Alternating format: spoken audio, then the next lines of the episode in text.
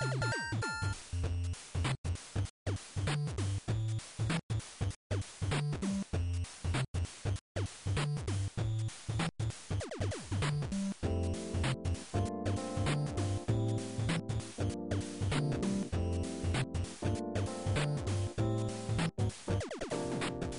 い、ファミリーステーション第104回です。はーい、ドラグーンです。クリンクです。はい、ヨッキーです。はい、えー、今日は7月の23日。ですね。はい、暑い。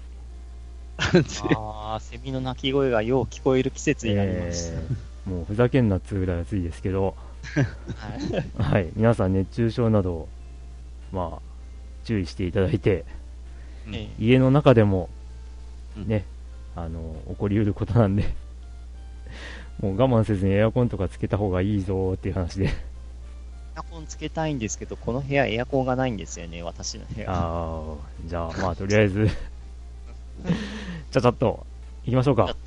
はい。はい。じゃあお願いします。お願いします。はいはい。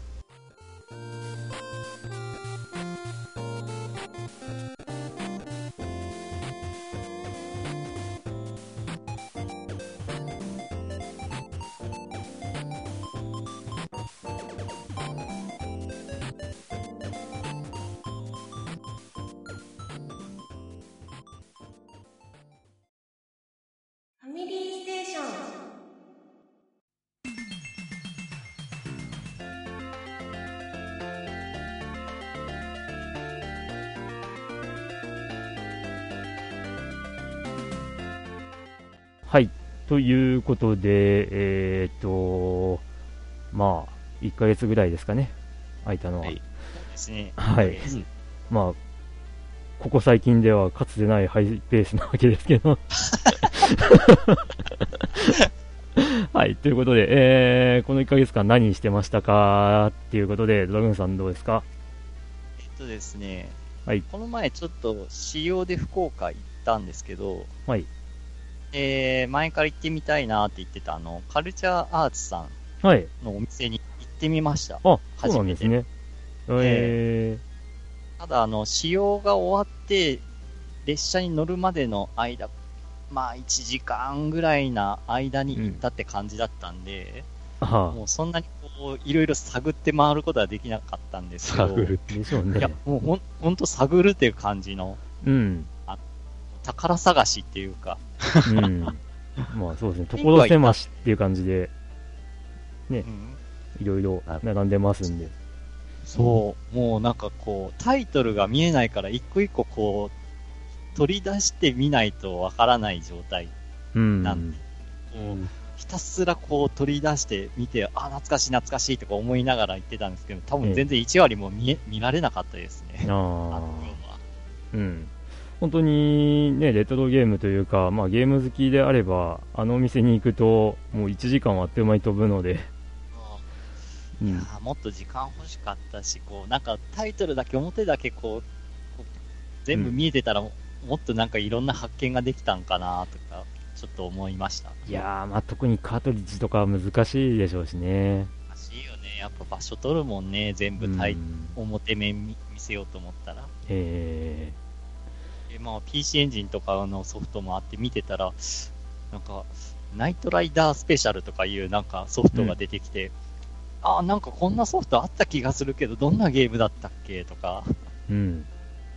なんかまあ、中古ハードがいっぱいあって、中にはなんか、PC エンジンの、なんだろう、スーパー PC エンジンだっけ？なんて言うんだっけ？あの、スーパー、PC エンジンの上上位機種なんか昔出た、あったけど、覚えてる。シャトルとかですかね。いや、あの、ススーパーグラフィックスとかそんな名前じゃないああ、スーパーグラフィックス。はいはい。なんか、ちょっと普通の PC エンジンよりも筐体がでか、でかいっていうか。うんうん。と、あとなんかそれを CD ロムロムと接続するなんか接続キットがあって、ああ、昔そういえばこんなキットあったなとか、っていう感じでもうなんかこう、1時間の間だったんですけども、もう まだちょっといろいろ見たかったなっていう思いがありました。うん。で、まあ、せっかく来たんで、まあ、まあ、なんか音楽 CD も、ゲーム CD も置いてあったんで、はい、それ見てたら、あ、これ俺持ってない、欲しいっていう感じで2枚ほど買って帰りました。ほう、何を？えっと、買って帰ったのが、えっと、ナムコのアーケードであったウィニングランっていうあのポリゴン、はい、初のポリゴンゲームの、あ、ポリゴンレースゲームか。はあ、ウィニングランっていうあのレースゲームのサントラと、うん、あと、グラディウスのアーケードサウンドトラックって言って、グラディウス1、2、3、4のアーケードサントラが収められた CD を買いました。ゲームもなんか買いたかったんですけど、なんかこう、いっぱいありすぎて、なんて言ったらいいんですかね、こう、ちょっと選びきれなかったです。ちょっと時間内に。うん、なので、せっかく来たんでってことで、この音楽 CD2 枚を買って帰りました。ああ。いや、前行った時に僕が結構、あの、えー、10、10、10セットぐらいサントラを、あの、売ってきたんで、それを買ってたら笑うなと思ったんですけどそうだよね、なんかクリークそういえばサントラなんか買って帰ったって言ってた気がしたなと思って。いや、売って買って帰ったっていう。あ、売って ファイナルファンタジーの、えー、10、ね、10、12、13かな、うん、あ、違う、13はなかったか。あと、えー、えー、6のサントラもあったっけな？を売ったりしたんですよ。まあ、他にもあったんですけど、で、その時に、あの、お店にあった、あの、5のサントラを買って帰るという。他を売って5を買うのかっていう。そういうことをしま俺が、ピンクが売った FF のサントラを買って帰ってたら本当面白かったんですね。笑えるとこだったんですけどね。店は貴重やなって思いました。ええー、まあ、なんというか、まあ本当に数があるんで、こう、整頓って相当難しいんだろうなって思うんですけどね。うん。うん、なんか結あれって結構分類されてんのかな？それとも結構同じソフトがあちこち散らばってたりするのかな？あー、ソフト自体は散らばってる可能性は高いですけど、まあ、大雑把にここが PC エンジン、ここがメガ CD、ここが、えー、プレステ、うん、ここはプレステ2みたいな感じの機種、ハード別には分かれてるのは感じますね。うん。っていう感じで、あの、カルチャーアーツさんに行ってきたっていう、まあ、話と、まあ、あとはもう、つい昨日配信されたポケモン GO をとりあえずインストールして、ピカチュウゲットして、ちょっと今その状態で止まってるって感じですね。ああ。ドラグーンさん、イングレスやってたんでしたっけ？それがやってないんですよ。あれ、なんか日本語じゃなかったから、結局手出してなかったんですよ。うん。気にはなってたんですけどね。うん。で、まあ、も、まあ、元はなんかピン、イングレスとほぼ似た感じとは聞いてたんですけど。うん。いやー、ただね、職場の同僚たちは結構なんかあの、ポケモン GO、まあ、昔ポケモンやってたからなんでしょうけど、すごい盛り上がってんですけど、ええ、多分俺とかクリンクってどっちかっていうとポケモン世代じゃないよねヨッキーも。うーん。世代じゃないというと微妙なとこなんですけどね。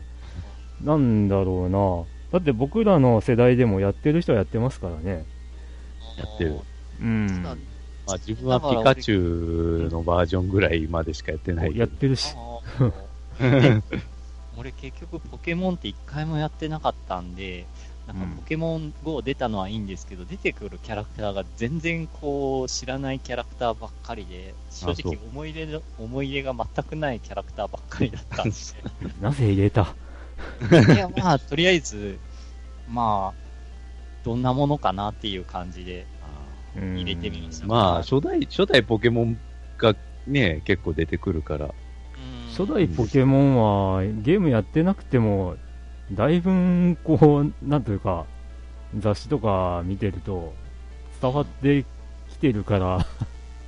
あ、まあ、あの、あ見たことあるかなとはあるんですけど。名前ぐらいは知ってますけどねっていう感じですけど、うん、実際ゲームをやってなかったんでちょっと正確なゲームシステムとかはあの知らないっていうのが正直なところで、うん、まあでもまあポケモンはやったことないけどもまあポケモン GO を遊んでたらなんかそのそそれはそれで楽しい部分が見つかればいいかなと思ってとりあえず入れました。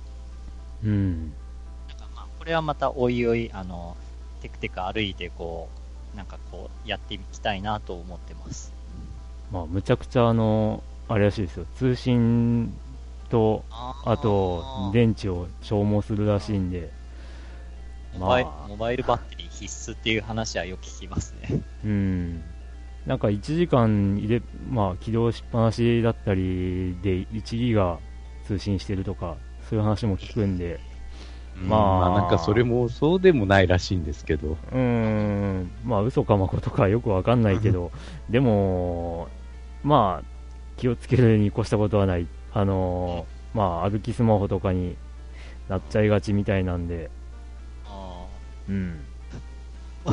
ヨッキーの場合、へに平日あんま動かないよね、そうなると。まあ、動かないですけど、まあ、ぶっちゃけた話、自分もあの、一応、昨日のうちにインストールしてみたんですけど、はい。職場の中でもポケモンは出ます。はい。ああ。まだ職場では試してないですね、僕は。まあ、だから、出る場所はもうなんちゅうかランダムですし、うん。あの、結局まあ動かなくても、あの、なんていうか、あの、ポケモンを集めるアイテムもありますし、お香だったそうそう、お香炊いて、ま、ただひたすら待っておくっていうのもできますし、別に歩かなくても、その歩くのはその、卵返すのに歩く必要があるんですよね、あれ。ポケモンの。いやー、とりあえずあの、うちの奥様に付き合って、ポケモン、えー、ホワイトじゃない、ブラックだ。ブラックを、えー、プレイした身としてで途中で挫折した身としては もうなんかひたすら面倒くさいなーっていうのが先に立っちゃったんですよね感想として。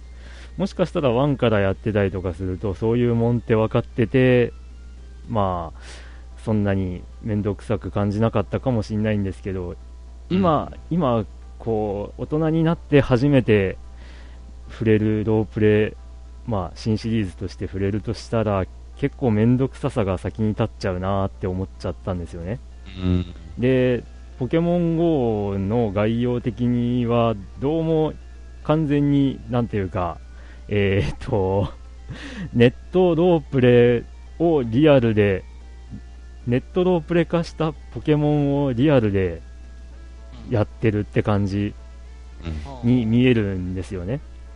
うん、まあ僕が一番面倒くさいって感じた強制戦闘とかはないっていうところを考えると、まあ、こう、そこまで面倒くさく感じないのかもしれないんですけど、うん、まあそういう経緯で、ポケモンに全く こう、ハマりはしなかった身としてはうん、まあなくていいやって感じですね、僕は。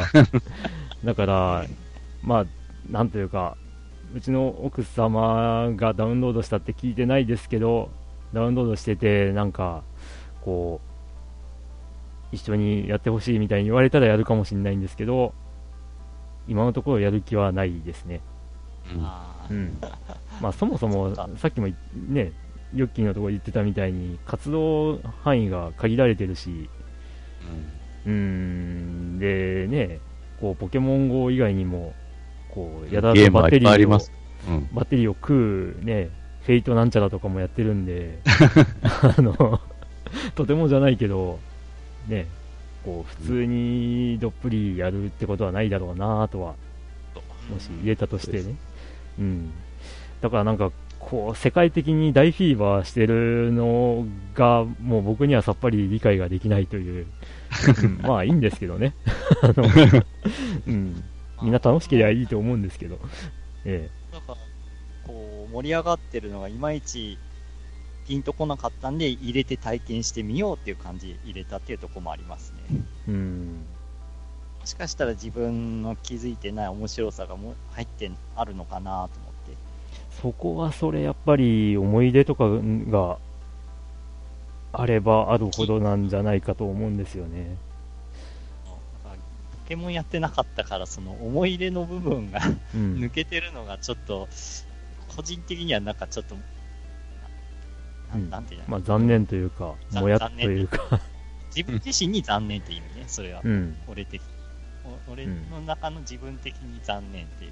だから楽しめてないのかなっていうとこでしょ、うん、これ昔ポケモンやってたらもっと盛り上がれたのかなっていう自分に残念っていうか、うん、っていう感じで、まあ、ポケモン GO を昨日入れました。はい、っていう話と、まあ、あとは相変わらず PSO2 ですけど、まあ、PSO2 が FF14 とコラボをやってるんで、ね、ちょこちょことオーディン討伐しに行ってます。オーディンしか出てないんですかね？あー、かな。うん。ただ、あのプレイ中の BGM は FF の BGM なんで、で、クリアした時の BGM も FF の BGM になってるんで。パパパパーパパパパーですか？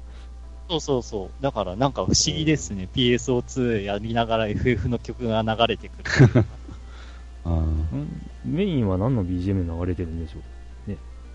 あメインあメインは何だろう。ただ、オーディーンの時は、その、やっぱ FF14 のオーディーン戦の時と同じ曲みたいです。FF14 か、そうか、そうか。はいはいはい。だから、あの、YouTube で見たんですよ。ええ、FF14 のオーディーンの戦闘動画を。はいはい。と、実際自分がやった PSO2 の、あの、時の様子を見比べたんですけど、やっぱ全然違いますね。戦闘スタイルがやっぱり、向こうはもうあの、あんまジャンプとかないから、こう、え魔法とかなんか切ったりっていう感じですけど、うん、PSO2 のはもうやっぱジャンプとか派手な攻撃とかバズーカとかいろいろ入るんで。バズーカはいはい。もうやっぱなんかこう、同じ敵キャラ出るにしてもやっぱシステムが違うから見た目が違うなっていうか、あの戦闘の効果っていうか。うんうんうん。まあそれはそれで面白かったです。うん。っていう感じの話です。以上です。はい、はい。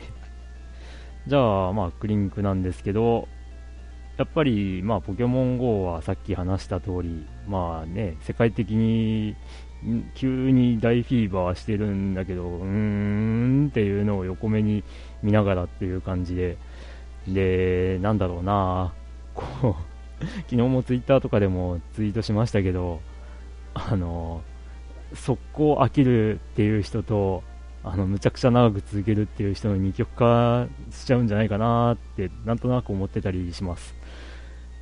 まあゲームなんてそんなもんかなとも思うんですけど。うーん。で、えーと、この1ヶ月間だとえーと6月にはセガラリー2006をちらっと再プレイをしていたりしました、うん、相変わらずダメなゲームだなと思いながら あのまあ、それでも嫌いじゃないぞっていう、うん、感じで。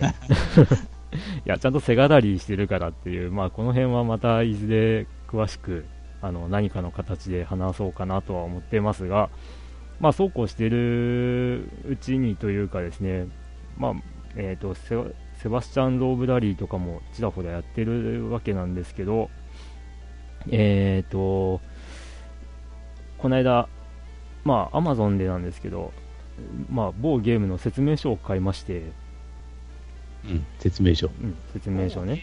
ゲームの説説明書を買った、うん、説明書を買いました。もう、これだけ言うと、あのー、分かる人には分かるっていう感じなんですが、まあ、この話はまた後で お便りに絡んで話ができるかなと思うので、まあ、この説明書、あの皆さん覚えておいてください そして、えー、実はプレステ4を買いました。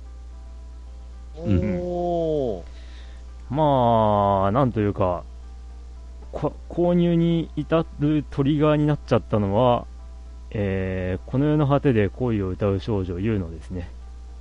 11月ですかね、あのプレステ4でリメイクが出るんですけど、えー、まあ、ちらっとですね、これは本当かどうかわかんないんですけど、ちらっと、なんか、あの、PC98 版を、まあ、ちょっと、その全年齢向けにアレンジしてプレイできるダウンロードの、なんですかね、コードがついてくるみたいな話がちらっと見えたんで、ああ、だったら手に入れてもいいなっていうのと、あと、まあ、初回特典に、あのー、まあ、PC98 版と今回のリメイク版の、まあ、サントラがついてくるっていうような話なので、あとちょっとこれは欲しいなと思って、その流れで、プレステ4今のうちに手に入れとくかみたいな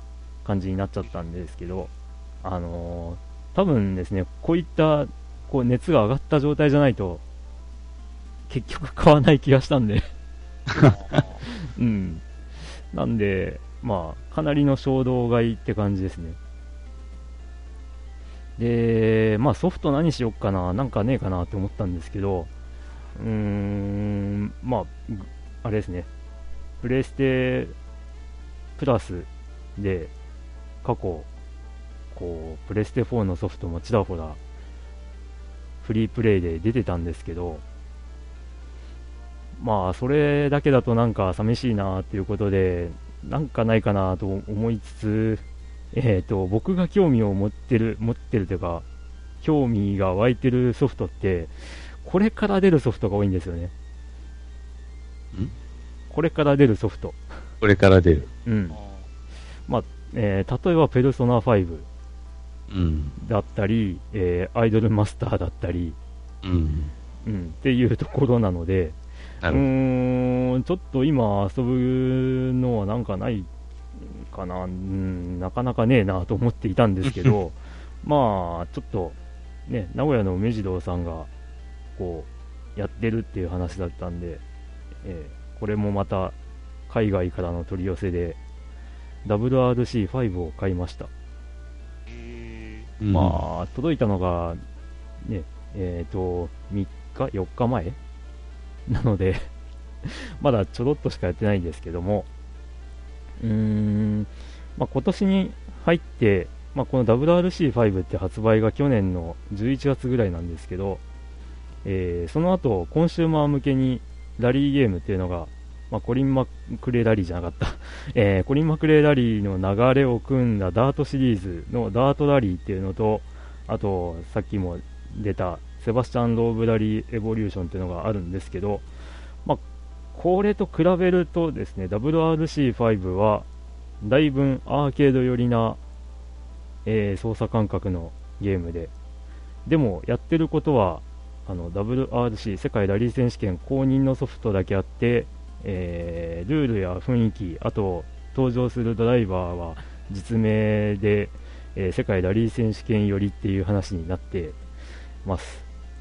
うん、なので、WRC ファンの人は5、この WRC5 を買うといろんな面でにやりとできるんですけど、ただ、えー、ちょっと人気が高いラリーゲームのダートラリーはどっちかっていうと、えー、シミュレーター寄りなので、それを期待してると、なんじゃこりゃーって思ったりするかもしれないっていう、まあ、そういうソフトです。うん。まあ僕は。取り寄せたってことは、ええ、全部中身、英語？英語です。ああ、取説も？取説はないです。あ、ないんだ。取説はもうデジタルのみで、えーと、説明書は見てません。てか、見なくてもわかるので、えっ、ー、とあ、あと前回も話したかなと思うんですけど、えー、WRC5 と、えー、セバスチャン・ロールブラリーとダートラリー。えー、この中で唯一日本で発売されているのは PS4 版のセバスチャン・ローブラリーで、うん、えー、っと、これは完全に日本語になってるんですけど、えー、コードライバーのナビも日本語になってます。うん、で、それが違和感あるっていう声もあるんですが、えー、全日本ラリーの映像とか見ると、まあ、えーと、それが正しいんですよね。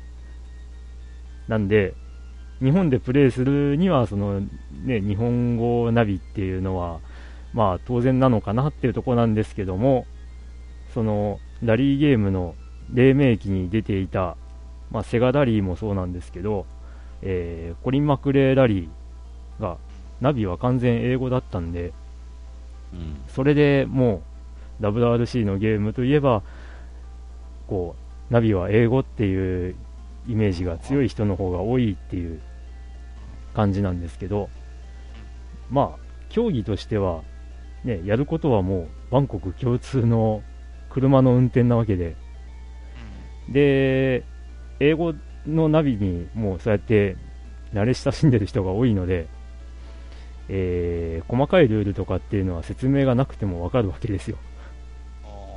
うん、なんで、あのー、全然こう問題ないですね。WRC5 とか、えー、ダートラリーとか。で、僕が持ってる、今手にしている、その、えー、3、まあ3つのソフトは 全部英語ですから。うん。まあ僕英語よくわかんないですけど、ラリーで出てくる英語は、まあ、慣れ親しんでるので分かりますんで。画面上のメニューとか、あの、ね、セセリフじゃないや、なんだろう。インフォメーションとかは英語だけども、うん、まあ大体わかるって感じ、うん。うん、やることは一緒ですからね。はい。ああ、まあ、ロボラリーでちょっと、あ、あんって思ったのがあったんですけど、あの、ロボラリー独自のルールの競技みたいなのがちょっとあって、それはなんじゃこりゃと思ってたんですけど、まあ、やってるうちに分かったりしましたけど。うん、なんか時間制限があって、その時間制限のタイム、まあ、カウントダウンが始まって、ゼロになるまでに、えー、今走っている、えー、同時に走っている競技車両の最下位になってたらそこでノックアウトっていうルールとかは最初なんじゃこりゃって思いながら 頭にハテナマークを浮かべながら走ってたんですけど、うん、まあやってるうちにああなるほどなっていう。うん、まあそういう感じですね。うん。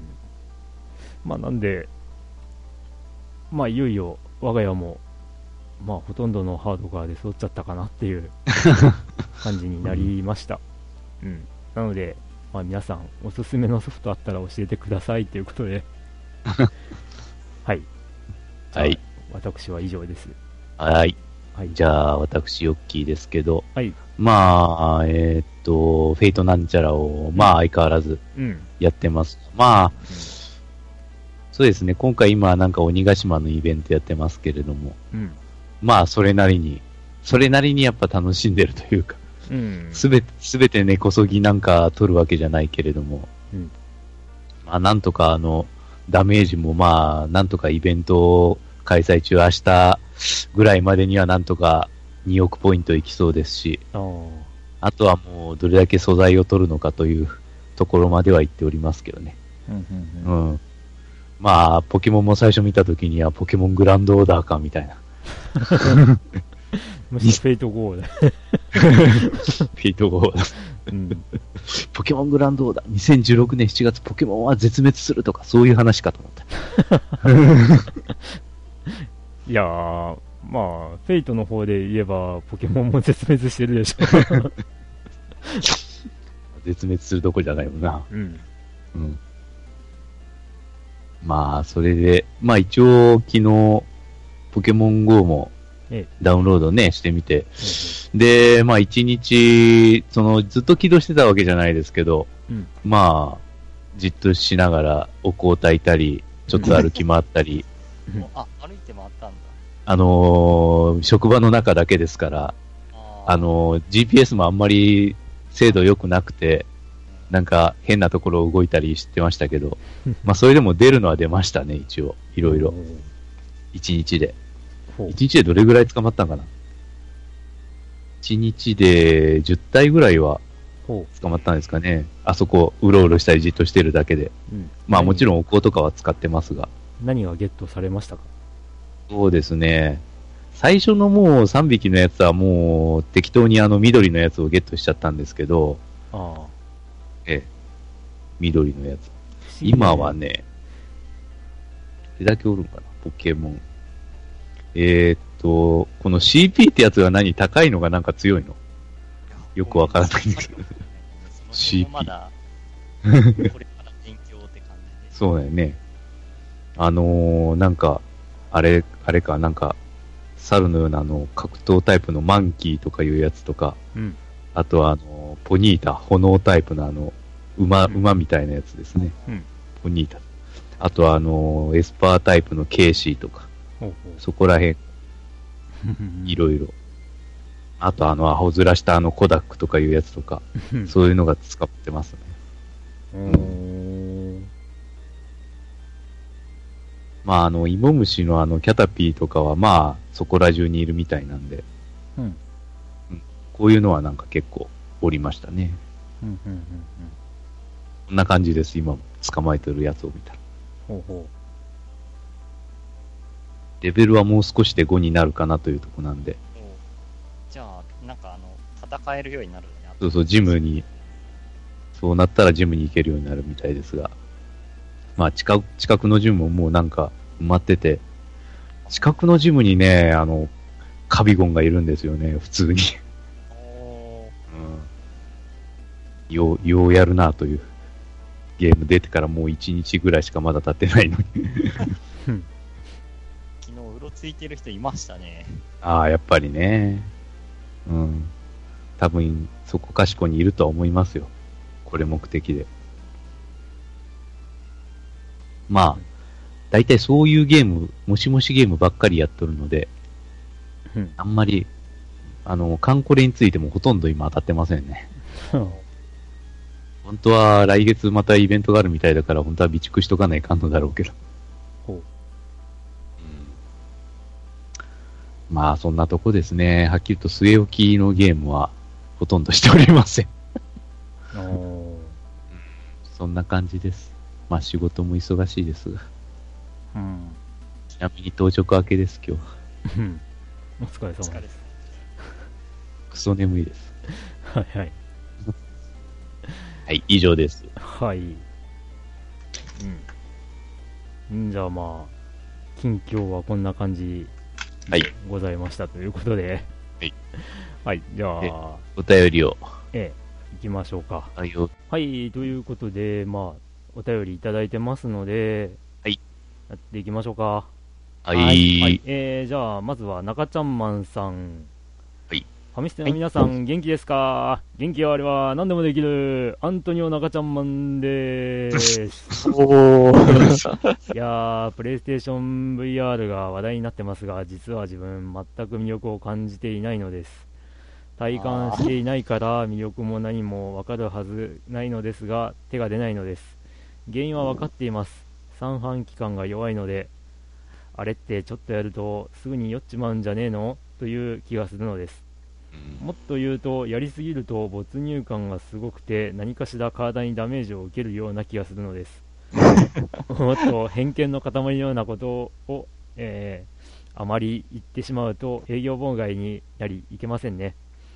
テレビゲームはテレビに向かってなんぼだと思っていて、その世界に入ってしまってどうすんねんと思う反面、こういった新たなスタイルのゲームを誕生させ、進化させることも大切なことだとは思うのです。ただ、年なんすかね、どうしてもコントローラーを両手で握ってテレビに向かうスタイルから動けない自分がいるというか、新しいものを受け入れる柔軟性が欠けてきているような気がしている自分もいまして、もしかしたらこれが読まれる頃には散々プレイステーション VR の話はされているかと思いますが皆様はどのように思いますか？話題のプレステ VR ということで。はい、ありがとうございます。ありがとうございます。ああ、昔も時代を先取りしすぎたバーチャルボーイというものがありましてな。うん。さんとはね、前、ゲストに、ね、来ていただいた時にも、ちらっと VR の話はしましたけど、うん、で、あのー、まあ、ニコニコ動画とか見られる方はですね、うん、えー、小島店員さんっていうゲーム実況プレイヤーさんがいまして、うん、えー、スチーム、パソコンのスチームの VR を、えー、実際に遊んでる様子を動画投稿されてます。えー、で、まあ、準備編と、まあ、体験編っていう感じでやってらっしゃって、えー、今のところ12本ぐらい上がってるんですかね。あのー、見られると参考になると思います。まあ、設定の VR ってまあこういう設定のやり方なんだとか、こうどんなコントローラーを持って遊ぶんだとかそういうのが伝わってきますんで、で、あの小島店員さん、すげえ正しいなって思うのが、うん、えっ、ー、と、画面の映像と、うん、えーと、実際にプレイしている自分の姿を同時に撮影して、うん、で、えー、2画面で見てる。2画面で同時に再生というか、まあ、配信してて、いや、それすげえ正しいやり方してるなって思って感心しました。あのー、旗から見てどういう風になるのかとか、わかるという。うん。で、まあ、小島店員さんが遊んでるのを見るのは楽しいんですけど、やっぱり僕は自分はやらねえだろうなと思いました。うんまあ、ちなみにあの小島店員さんが最初にやってた時はあの1時間ぐらいプレイしてあのやばい、これ酔ったって言って一旦やめられてます。でその後ですねなんかあのえーと、グラフィックボードの問題じゃないかってことで、えー、なんか、あの、ちょっと動きがカクカクしちゃ、まあ、してくるらしいんですね、遊んでると。で、そのせいで、その、まあ、ちょっとタイミングが自分の動きとずれたりとかして、気持ちが悪くなるって言ってたんで、で、その後、あの、ちょっとグラフィックボード、新しいのに変えますって言って。えっと、なんだっけな、まあ、分かる人には分かるんですが、あの小島店員さんがもともと使ってたのが、えー、っと、グラボ GForce の GTX970 だったかな？それも結構いいグラフィックボードな気がしますけど。なんですけど、まあ、その VR に特化したというか、VR 用に設計されてはないんで、VR 用に設計されている GTX 1070だったっけな？を買ってきましたって言って、で、やってみたら、わ、すげえ、全然違うって言って、もうめちゃめちゃ滑らかっていう風に言ってました。ただ、まあやっぱり1時間ぐらいするとメモリとかがきついのか、若干こうズレとかが出始めたって言ってて、うん。とか言ってたらなんかこう、某会社から、これ試しに使ってみてくださいって言って、レンタルでえー、1080が届いたとかって。1080? ええまあ次の、一番高価な。次の動画からはこれでやりますって言ってやってたんですが、まあその後は全然そういう話は全く出てこなかったんで、もしかするとその画面、テレビ画面に映ってるので、その、えっ、ー、と、酔ったりするっていうのは、もしかすると本当にその辺が原因かもしれないですね。その自分の視点とその画面の違和感というか、うん、見たい方向に画面が動いてないからこうその違和感で気分が悪くなるっていう人も中にはいらっしゃるのかもしれないっていう、うん、だから逆にそうやってあのグラフィックの動きにこう全然違和感がない状態になったなってしまうと VR とかだとむしろ酔わないかもしれないっていう気もします。わかんないですけど。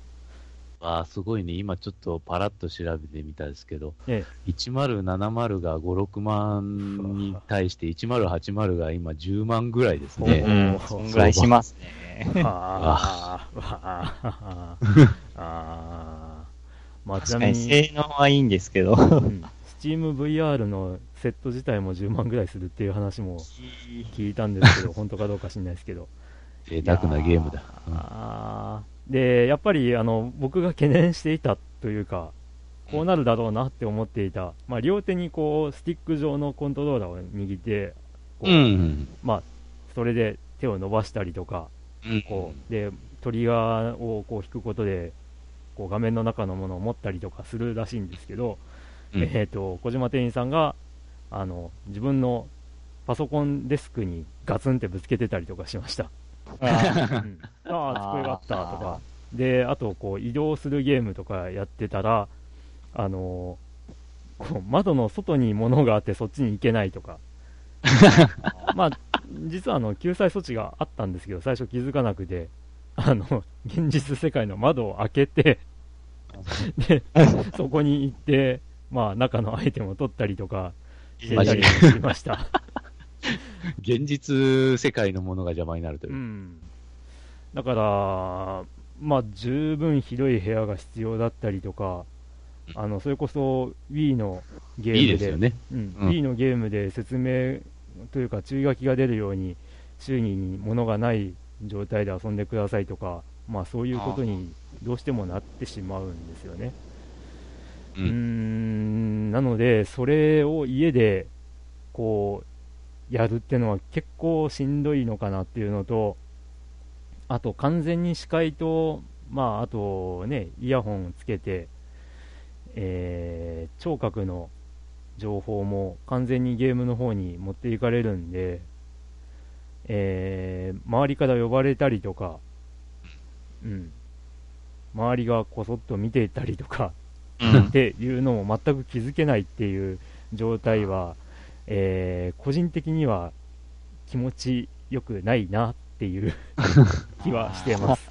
まあ、電話の着信があっても気づかんわな。うん、だからその辺が結局、ね、何か弊害になるんじゃないかなとちょっと思ったりはするんですけど、もう今の現代社会、こう完全にゲームに集中できるっていう環境の人の方が少ないと思うので、うーん、ね、その辺どうなんだろうなっていうのが、ちょっと感じます。まあ、あと、実際にどんな感じかは、今紹介した小島店員さんのあの動画をぜひ見ていただきたいかなと思います。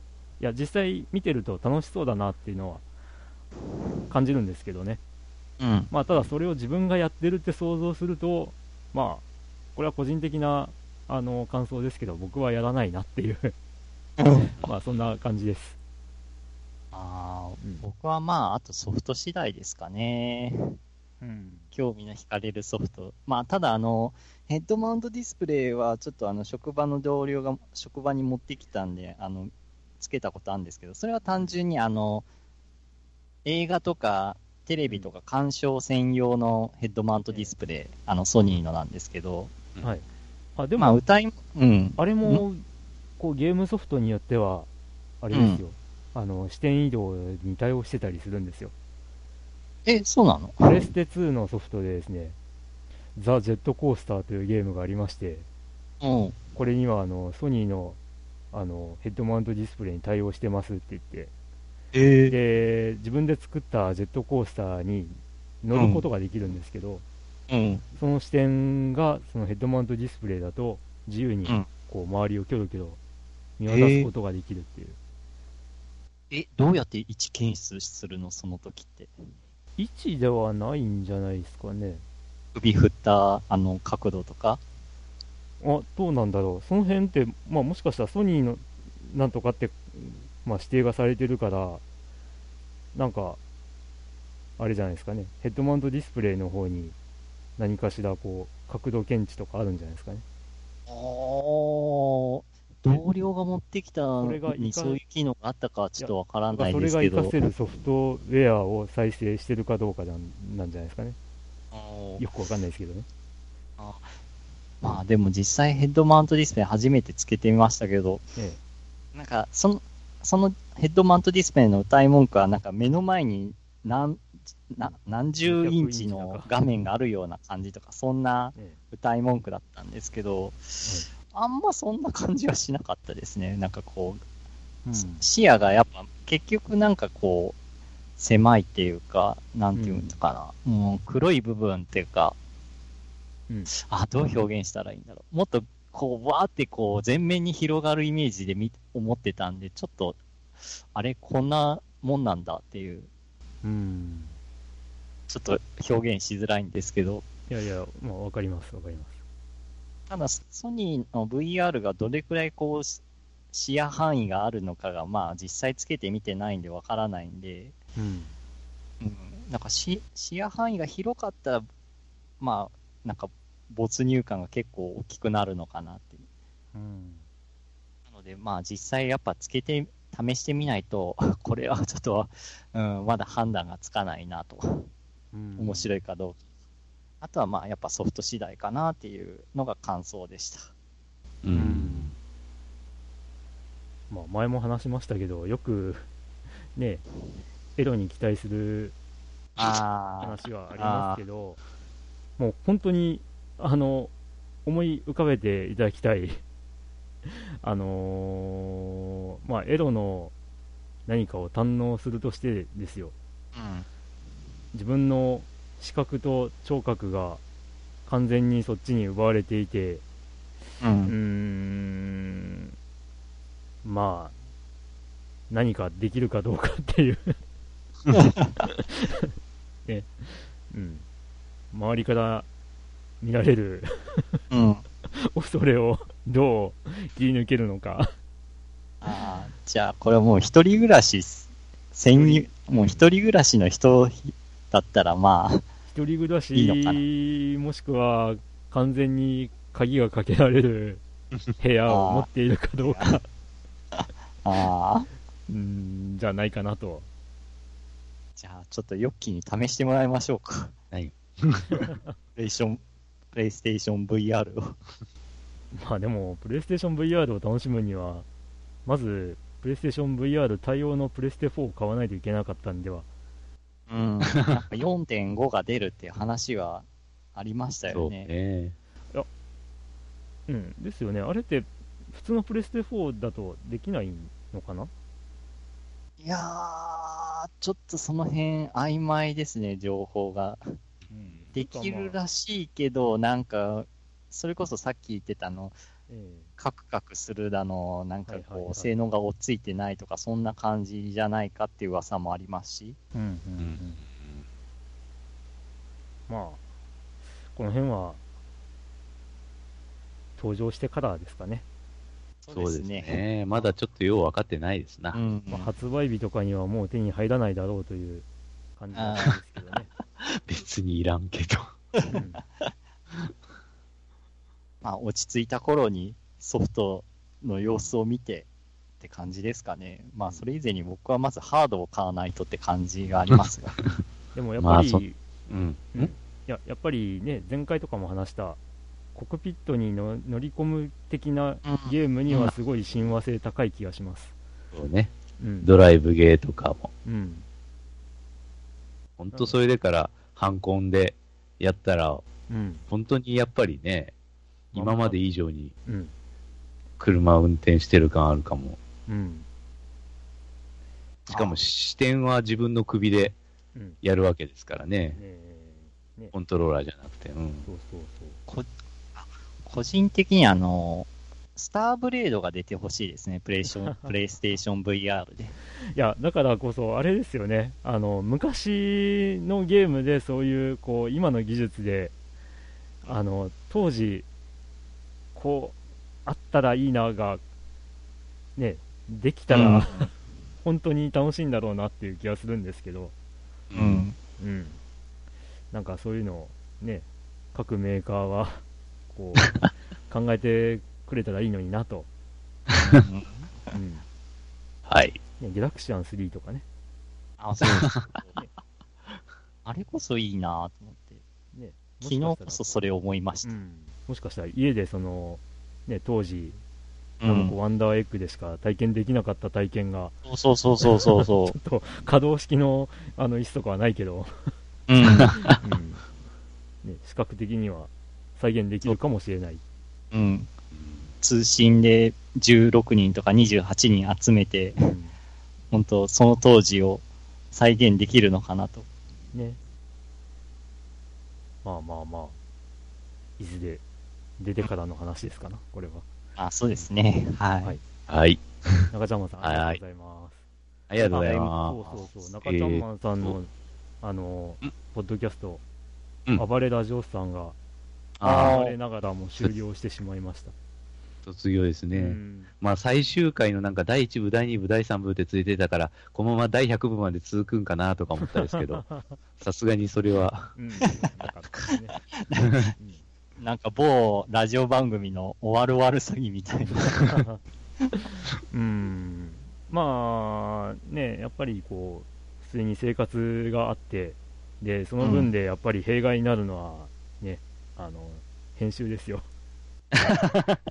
編集する時間が取れなくなったっていうことで、うん、ね、まあ、いずれ復活してくれたらいいなと、ファンとしファンの一人として思ってますんで、はい。はい。まあ、ぜひ、こうやってお便りをまたください。はい。お待ちしてます。ありがとうございます。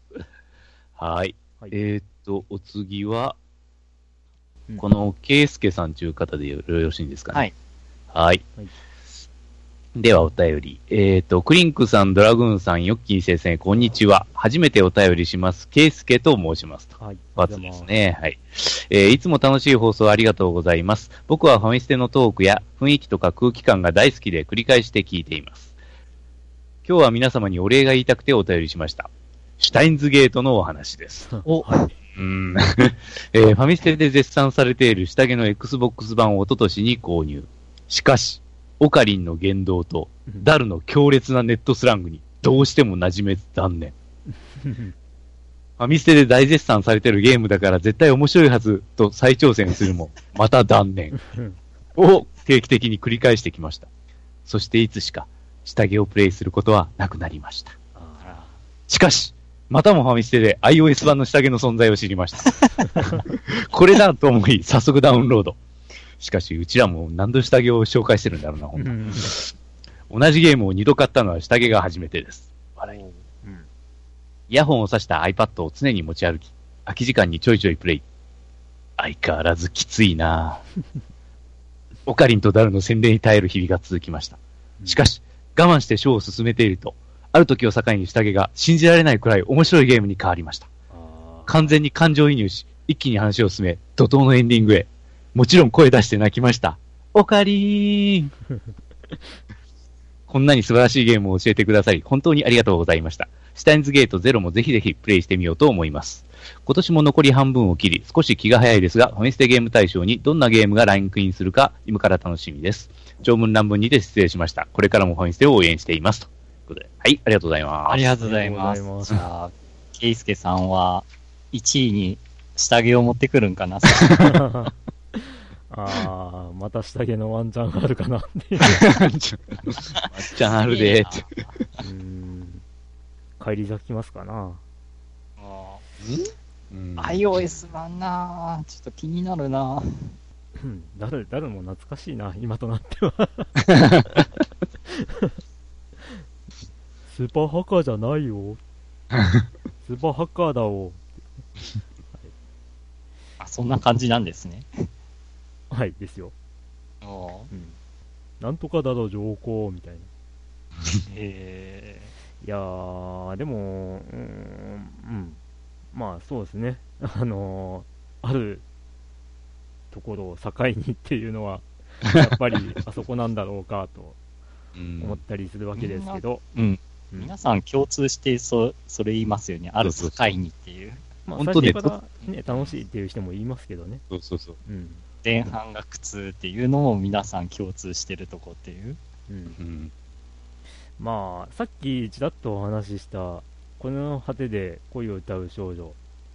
これがですね、うん、まあ11月ぐらいに出るんですけど、あのまあアドベンチャーゲームの、を知ってる人というか、アドベンチャーゲームが好きな人の中では、もう、まあ、古参な人というか、前から知ってる人だと、伝説になってるゲームなんですけど、うん、えー、ただ、多分今初めて、こう、その辺、まあ、この世の果てでこういう歌う少女をプレイするとなると、えー、一番最初に来る弊害っていうのが多分主人公。あのー、えー、僕は下着をプレイした時に、まあ、タイムリープをします的な話っていうのもあって、なんかあれなんですよね。あの、この世の果てで声を歌う少女に似てるなっていうのを、真っ先に感じたんですけど、えー、今思い返してみれば、多分今からプレイする人にとっては、あの、そう、主人公がとっつきにくいっていうか、主人公に感情移入できない的な意味で下着に似てるなって思われる可能性はあります。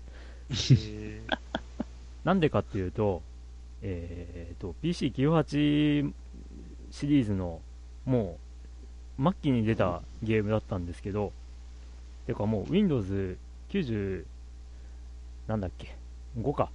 5ですね Windows95 でもうテレビゲームというかパソコンゲームも Windows になっていってる過渡期に発売された PC98 用ゲームなんですよね、うん、で、えーと、それまでの、えー、PC98 系とかで出ていたエロゲの主人公っていうのは大体共通して、えーと、基本不良で、で、えー、エッチな性格で、エッチな言動をするにもかかわらず、超モテモテっていう、そういうキャラがもうほとんどで。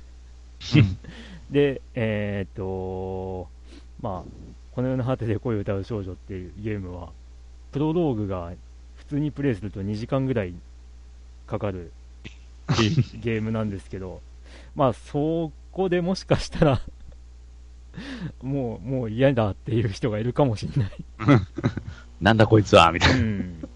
っていうようなゲームなので、まあ、実は超おすすめなタイトルではあるんですけど、おすすめしにくいっていう。まあ、なので、実は 5PB がリメイクをするのでああ。うん。まあ、興味があれば、という感じで一応言っておきましょうかね。声の果てで声を歌う少女。まあ、はい。そんなゲームもありますので、うん、えっ、と、もし年末発売されて、えー、年内にゲームをクリアした人は、下着じゃなく、という可能性も、なきにしもあらず。えー、うん。無理かな。はい。はい。まあ、楽しみに。ええまあ、ぜひ、あの、はい、ゼロをプレイされましたら、そちらの感想もよろしくお願いします、圭介さんということで。はい。はい。ありがとうございます。はい、ありがとうございます。えーと、じゃあ続いて、